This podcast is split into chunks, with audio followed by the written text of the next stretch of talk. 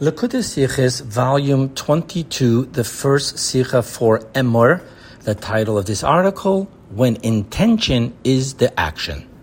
Our Torah portion states, and I quote, and you shall count for yourselves from the morrow of, and it goes on to say, seven weeks, and goes on to say, until the day after the seventh week, the 50th day.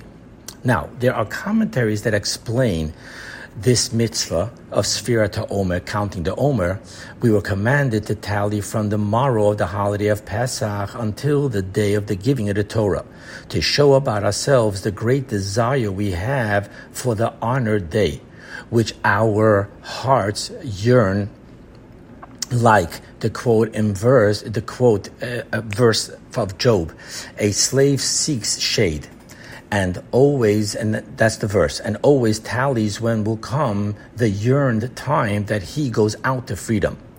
As the tally shows about a man that all of his deliverance and all of his desire is to reach that time. That's a quote from the book called Sefer HaChinuch in how he explains the deeper concept of the mitzvah of counting the Omer. Now, this more spiritual concept of the counting also manifests itself in law, the laws of Sfirat HaOmer, as it is the reason as to why we do not make for this mitzvah the Shehecheyanu blessing, being that it includes a sentiment of suffering of not yet having the Torah as well. You do not make the blessing Shehecheyanu when there's suffering involved.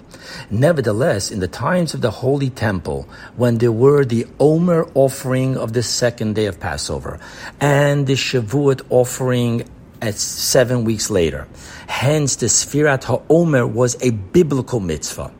And after the destruction, here there are different opinions of whether it remains a biblical mitzvah, a rabbinic obligation, or but a remembrance of the temple.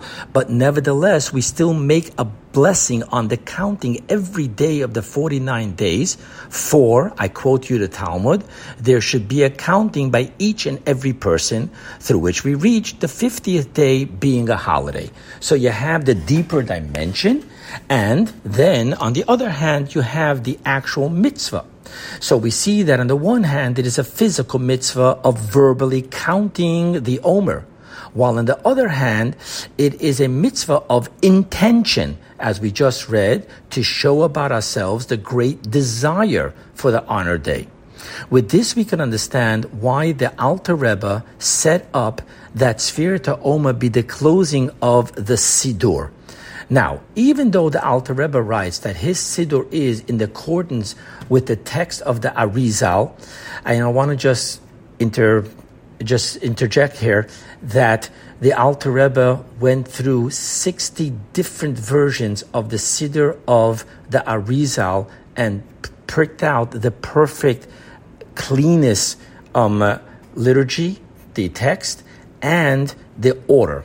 Now, nevertheless, being that the Alter Rebbe made his Siddur quote equal for all people, therefore, first of all, he omitted certain of the Arizal's intentions. And likewise, has a specific order to the prayers. Now, the order, simply speaking, is that which is often comes first, that which is not often comes second.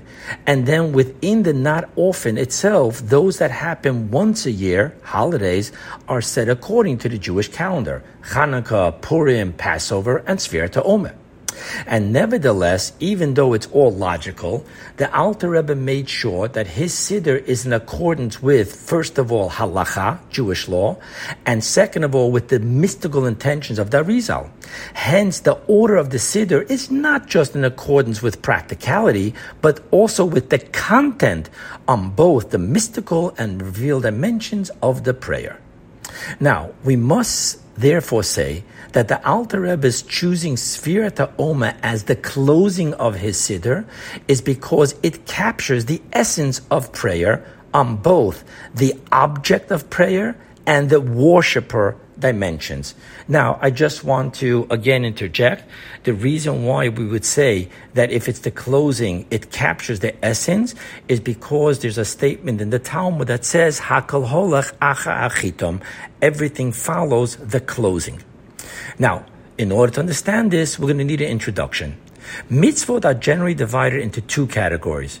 One of them is mitzvahs of action, whether it be the action of putting on tefillin or the action of speech. For example, reading the Megillah, which the Talmud rules that speech is, quote, quote, small action. And then there's a second category, which is duties of the heart. Love God, fear God, in which the main component is the intention and feeling in the thought and heart of the person. So we have the category in which there's the action, and then we have that category in which it's all about the intention and the feeling. Now let's look at prayer and Sfirat Omer. Prayer, I quote you from my Maimonides, is a positive Torah commandment to pray every day as states in the verse in Exodus, you shall serve God your Lord. Now, tradition teaches us that this service is prayer, as it states in the verse in Deuteronomy, and serve him with all your heart. And our sages said, which is the service of the heart? This is prayer. So, practically, let's go ahead and read the next law in the laws of prayer from Maimonides. This commandment obligates each person to plead. Now, plead means heartfelt intention and pray every day and utter praises. Utter is speech of the Holy One, blessed be He. Then petition for all his needs with requests and supplications. And finally, give praise and thanks to God for the goodness that He has bestowed upon him, each one according to his own ability. Hence, this mitzvah is unique. This mitzvah of prayer is unique in that, A, even though it is a commandment of action, utter praises, petitions, requests, nevertheless, the action of the mitzvah, serve him with all your heart, is the intention to plead and pray. Now, other mitzvot in which the intention is obligatory and without intention one has not fulfilled the mitzvah, nevertheless, by those mitzvah, the intention is not the mitzvah, the object and action of the mitzvah, only that the mitzvah demands that there also be intention. By prayer, however, the object action of the mitzvah is the intention. And for this intention, one needs to prepare himself.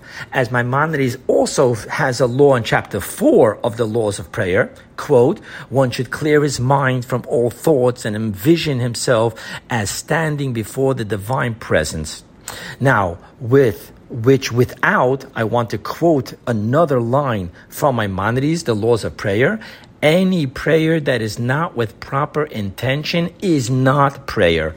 Hence, the very object of the mitzvah of prayer is the intention, even though we need to have the action of actually uttering the words. Now let's look at Sfirat Omer. Sfirat Omer, the counting of the Omer, is where the concept of prayer, that the very object of the mitzvah is the intention, openly expresses itself. Why so? Let me share with you a law in the code of Jewish law of the Alter Rebbe concerning Sfirat Omer. Quote, if one does not understand the language in which he counts, even if one counts in the holy tongue, if he does not understand, he does not fulfill his obligation. Since he does not understand intention, how many days he counted, he is not considered as having counted.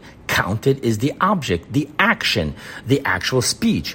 It doesn't count at all. Hence, we see that there is the body, the action, the object of the mitzvah is to actually utter the counting. However, the very counting is defined by the intention. If one doesn't understand the number he just counted, this is not called counting at all. So we see that by both prayer and Sfirat Omer, they share this one concept in which the mitzvah is made up that even though there's the action of the mitzvah. Nevertheless, the very object of the mitzvah is the intention, service of the heart, knowing what you counted. Now let's go further. Another similarity between prayer and Sfirat Omer. Prayer, being that the object of prayer is the intention of the person, hence it is based upon a transformation within the worshiper. The mitzvah of prayer is primarily the Amidah, which is the 18, now it's 19 blessing which we ask God for our needs. which demands that the worshiper praying must stand, I quote to you from the Talmud in Tractate Shabbat, as a slave before his master. And, I quote to you, envision himself as standing before the divine providence, presence, after which he can then plead and pray transforming him into a worshiper. So now we're not talking about just the object of the mitzvah, we're talking about the person, the worshiper, how that too has this uniqueness. Meaning that through the process of prayers, quote, clear his mind from all thoughts, the worshiper changes and ascends to a higher level, creating an absolute newness within the worshiper, the person. Now let's turn to Sfirat Omer. Sfirat Omer 2, we find the trans- transformation of the counter. How so? Every day after counting, one recites a beautiful mystical prayer which says, Master of the universe, you have commanded, and it goes on to count Sfirat Omer in order to purify us from our evil and uncleanness, as you have written in your Torah. And then it goes on and concludes, so that the souls of your people Israel may be cleansed from their defilement. So here too we have that in counting of the Omer, it's not just a uniqueness in the object of the mitzvah, but so too in the person performing the mitzvah. Now let's look at yet a third similarity between prayer and Sfirat Omer, in which Sfirat Omer expresses the essence of prayer, and hence is the closing of the prayer book of the Alter Rebbe. Prayer has yet another uniqueness. By all other mitzvot, the primary concept of the mitzvah is the action of the mitzvah, and for total fulfillment, the intent as well. But with which the mitzvah ends from man's, pers- from man's perspective, once the man does the mitzvah, from his perspective, the mitzvah is over. However, with prayer, the primary concept of the mitzvah is that man pleads and prays that God grant him his needs. This is not a side outcome of prayer. Rather, this is the sought after intention of prayer. It's not about me asking, it's about my asking having God grant me what I'm asking for. Nevertheless, the observance of the mitzvah of prayer is not at all dependent upon the actual fulfillment of his prayer. In other words, the preparatory part of prayer, which is one pleading of God to provide us with our needs, in itself, void of our prayers being answered, is of great importance, emphasizing man's service in itself. Man's service is the asking. Granting is God's job. So here we see the mitzvah is telling us of the importance of man's service in itself without the fulfillment of the sought after intention of man's service. So to Sfirat Omer, the count 49 days is the preparatory part of his desire is to reach that time and to cleanse themselves of the 49 gateways of impurity is all focused on us reaching the 50th day being a holiday when we stood at Mount Sinai. So, nevertheless, the very counting of each of the not 49 days in itself, void of it leading us to the 50th day, 50th day, is the mitzvah and of great importance. Again, emphasizing man's service in itself. The 50th day is the holiday of God giving us the Torah the 49 days is man's preparing and getting to Mount Sinai. So it's all about Mount Sinai, and yet, nevertheless, the 49 days in itself is the mitzvah for which we make a blessing every single day. Again, the same concept of prayer, emphasizing the importance of man's service in itself, even without the fulfillment of the sought after goal of an intention of why we're doing the service. With this, we can appreciate the difference between the Alter Rebbe Siddur albeit in accordance with the liturgy of the Arizal and the Arizal Siddur. Now, I just want to share that there are so many, I mentioned before, 60 different versions. So just that one should know that amongst all the, ver- the versions of the the Arizal Siddur, there is one by Rab Shapsi Marshkov, which is the most reliable. And so too, there's also another one which is of Kol Yaakov version from Rabbi Yaakov Kopel, student of the Baal Shem Tov. We're going to talk about how it is in Rab Shapsi's Arizal Siddur. The Arizal Siddur begins with, I quote to you the name of the opening piece, generality of the correction and elevation of the worlds. That's where the Siddur starts with understanding the deeper mystical concepts of correcting and elevating the worlds. The Alter Rebbe Siddur begins with, I quote, be aware of this, the virtue of arising at midnight. And is talking about arising at midnight and praying and crying over the destruction of the temple. And Alter Rebbe goes on to say, therefore one should strengthen himself to arise at midnight on any night that he can and be among the servants of God. Okay, the reason is for this difference that the Arizal Siddur was intended for outstanding individuals who know the mystical intentions and how to cause supernal unifications. For them, prayer is not only about the service and ascent of man, but rather primarily about the goal of prayer to bring correction and elevation of the world, which is the source of all that prayer draws down into the world, spiritual, spiritually and physically, healing the sick, blessing the produce, etc.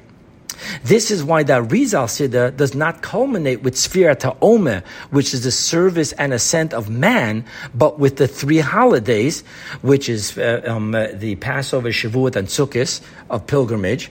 Now, why? Because three holidays is the fulfillment of correction and elevations of the world. The day becomes holy. Not so the Alter Rebbe Siddur, which is, quote, equal for all people, for which the secret mystical intentions are not openly revealed. Now, the emphasis, therefore, of the Alter Rebbe Siddur is more on the service of man, within one, the object of prayer, and two, the ascent of the worshipper. Hence, the Siddur begins with arising at midnight and being of, quote, the servants of God. So too, it concludes with Sfirat Omer, which is the service and ascent of man, rather than with the three holidays, which is the fulfillment of correction and elevation of the worlds. Hence, from the perspective of the Alter Rebbe Siddur, which is focused on the service of man and finishes with the counting of the Omer, which that is the expression of the entire essence of prayer. So from this perspective, one may think that the service of one individual Jew alone, and especially so in the preparatory service of counting days, which is all about reaching the 50th day, is not capable of influencing a correction of the world. Hence, Sfirat Omer, which is the culmination and completion of the Siddur, shows us the effect of individual service more than with any other service to God. How so? Holidays, even though, quote, Israel sanctifies the seasons, Nevertheless, holidays are sanctified through the courthouses and not the individual Jew, establishing the new moon, Rosh Chodesh, and from there we count the days to know which day is the holiday, from which the individual Jew's sanctification of the holiday through his prayers on the holiday is but an outcome. So too even with Shabbat, which was sanctified by heaven, from which the individual then goes on to fulfill the word in the verse, l'kadsho, to sanctify it, is but an outcome of that which God already sanctified it. However, in the way of Sfirat Omer establishes the holiday of Shavuot, it is through the counting of each and every individual Jew. Now, I pointed out in a footnote an amazing law. What happens if someone travels and crosses the date line, the, t- the timeline? Hence, let's say he goes from Australia to America. He arrives here. He already counted last night in Australia, let's say the fourth night. But in New York, they're now counting the fourth night. But he already counted. He has to count the fifth night. So amazingly enough, when he reaches his 50th, that becomes his holiday, even though everyone else in New York does not have that day of the holiday. So we see how strong it is that Shavuot is the outcome of every individual Jew doing his counting. So much so that in various details of the second day of the holiday, Shavuot is stronger than the other holidays, since it is established with a definitiveness of the individual's counting. There is no doubt when the day of holiday should be. Hence, the second day of the holiday is not about our, our ancestors not knowing what day is the real day of the new moon. Not so as, and not as with other holidays, which are out of doubt of when the courthouse established the new moon. Now, with this, Sfirat Omer's power of the individual service creating a holiday, we see the power of prayer which, unlike a holy man's blessing, does not only draw down from above that which already exists in its source, but rather the power of prayer is all about Yehi Ratzon. May it be your will, even though this did not, so to speak, exist within its source. Hence, prayer creates a change. The sick now, if someone's sick, that's the will of God. Now, prayer changes the will of God that the sick should be healed. It creates something new. While other mitzvot do not, for example, the parchment of tefillin do not change through one donning the tefillin, while the sick man changes to being healed through prayer. And yet another bond, in closing, between prayer and Sfirat Omer is now understood. The Alter Rebbe explains the reason why prayer isn't counted among the 613 mitzvot. Now, I want to point out there's huge arguments amongst the codifiers who count the 613 mitzvot. For example, Maimonides says it's a biblical mitzvah. Nachmanides uh, entertains the thought that it's not, it's only a rabbinical ordinance. So the Alter Rebbe is explaining according to the opinion that says it's not. He says, why? It's because prayer is the intention of all Torah and mitzvot and is as the spine upon which all 613 mitzvot stand. Hence, it's not counted as one of the 613, but rather it is the foundation which makes all of the mitzvot possible. Why? Prayer is about drawing the infinite light, which is beyond the finite light of the order of evolution, into the world, to which the Amida blessings, the heal the sick, bless the produce, are then its worldly vessels. So too, Sfirat Omer, which is, and I want to quote you again from that Kabbalistic prayer, we say, may abundant bounty thereby be bestowed upon all the worlds abundant bounty, mystically speaking, means the infinite light, abundant. And we're saying that this should be brought into the worlds. And yet, on the other hand, in this very prayer, we say, may it rectify our nefesh, ruach, and neshama from every baseness and defect. That means we're talking about individual worldly vessels for this infinite light. Hence, we find again, both Sfirat HaOmer and prayer are not a detailed mitzvah, but ultimately speak about the very foundation of all mitzvot, which is about bringing the infinite into the finite. That's what prayer and Sfirat Omer is all about, to bring the abundant bounty, the infinite light into physical vessels of the world.